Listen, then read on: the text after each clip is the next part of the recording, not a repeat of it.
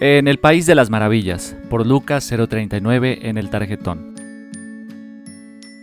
La política es el arte de buscar problemas, encontrarlos, hacer un diagnóstico falso y aplicar después los remedios equivocados.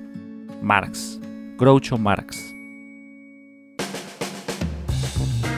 El Centro Democrático, la Colombia Humana, Cambio Radical, Gente de Bien, Los Buenos Somos Más, la lista de la decencia o decentes, la primera línea, etc. Definitivamente estamos en el país de las maravillas, en el segundo país más feliz del mundo. Eso sí, todos estos colectivos se han autodenominado como mejor les parece, o mejor dicho, como más les conviene.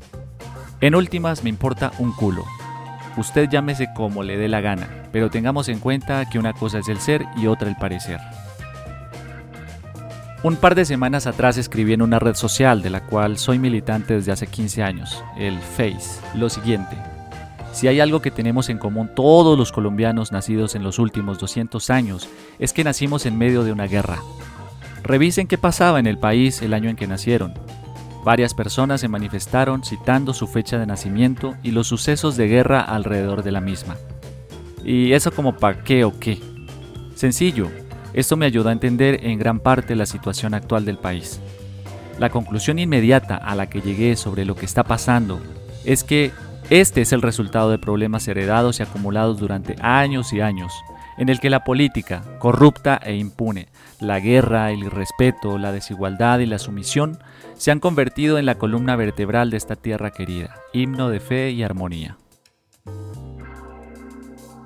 En los 39 años y dos meses que llevo de gira por este país, Colombia, por fin hay una causa nacional que nos une a todos, el inconformismo.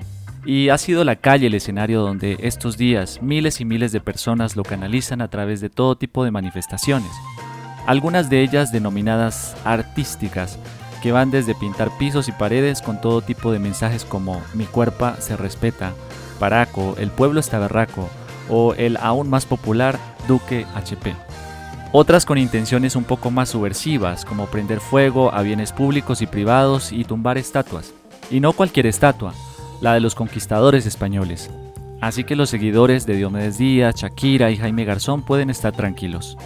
Eso sí, si usted se gana la vida como estatua humana, piense muy bien qué personaje de la historia va a interpretar.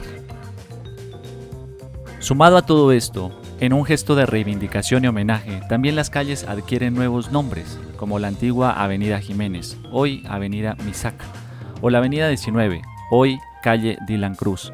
En fin, ¿qué importa que una calle tenga nombre, si es que ya tienen dueños?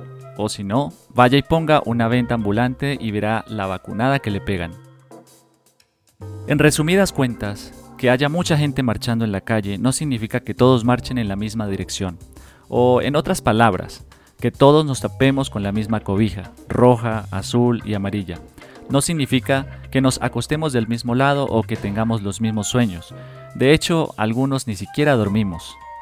Otros seguirán esperando la gloriosa venida de un Mesías político o un caudillo religioso que los lleve a la tierra prometida o más humana. Para quien les escribe, el presente es tan incierto como el futuro. Las bases de un nuevo país se deben construir sobre los pilares del miedo de caer en aquello que nos avergüenza. Por ahora, estamos cagados y con el agua lejos. Y bien lejos.